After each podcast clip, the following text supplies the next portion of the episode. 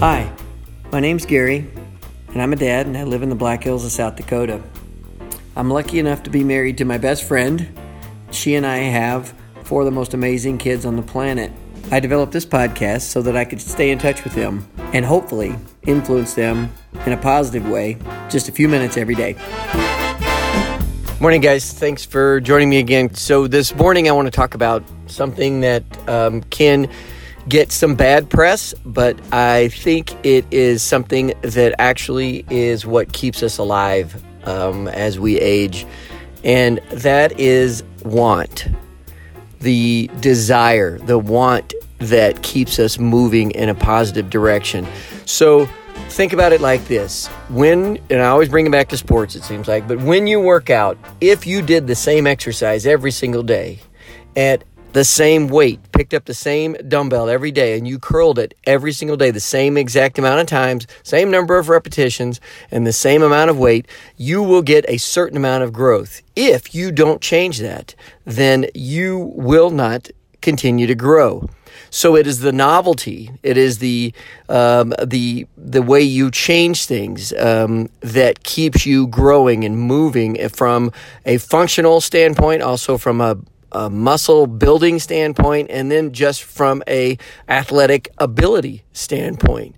So remember it is the the worst thing you could possibly do is the same thing over and over whether it's a good thing or not. Now let's adapt that to your brain and your life in general.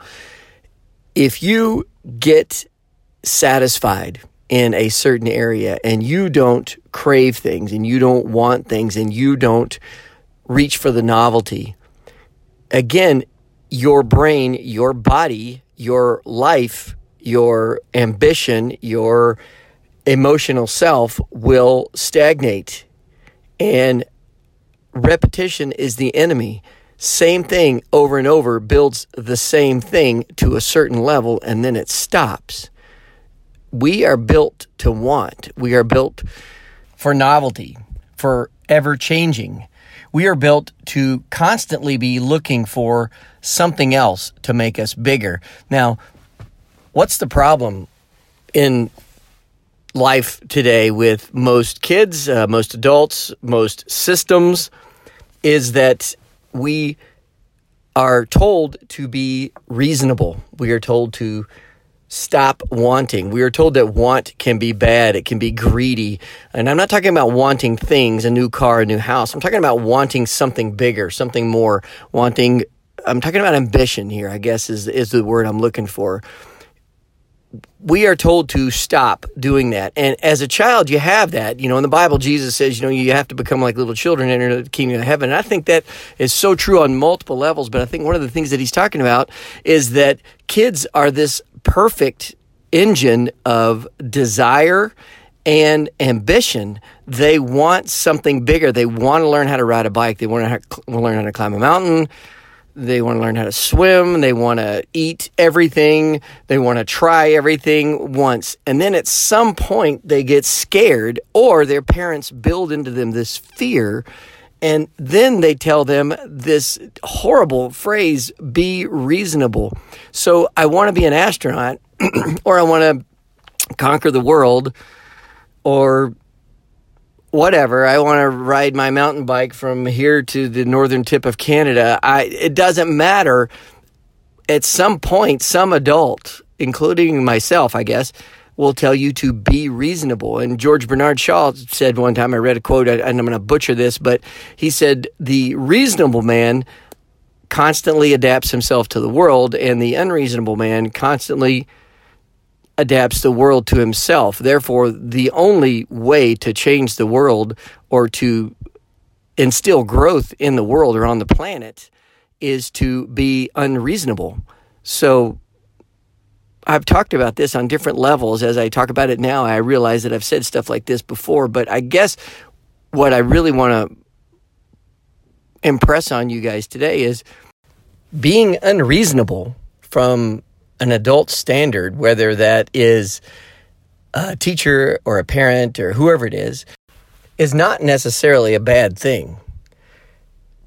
Get outside the box and that's where change and growth and greatness happens.